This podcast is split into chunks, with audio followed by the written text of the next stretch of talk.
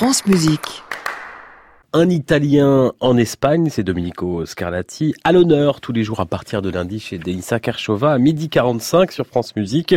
C'est le début de la diffusion de ce projet fou, l'intégrale des 555 sonates de Scarlatti enregistrées l'été dernier au festival Radio France Occitanie Montpellier par 30 clavecinistes dans différents lieux emblématiques de la région, à commencer par le château d'Assas à côté de Montpellier, ce château célèbre où Scott Ross avait enregistré, avait vécu, où il est mort d'ailleurs il y a 30 euh, ans euh, à Assas en 1989, le 13 juin. C'est à lui que nous consacrons notre euh, plongée dans les archives ce matin avec l'une des premières fois qu'il enregistrait justement Scarlatti devant les micros de France Musique. C'était en 1975, le 18 juin 1975. Il avait 24 ans, Scott Ross, sonate Kirkpatrick 490.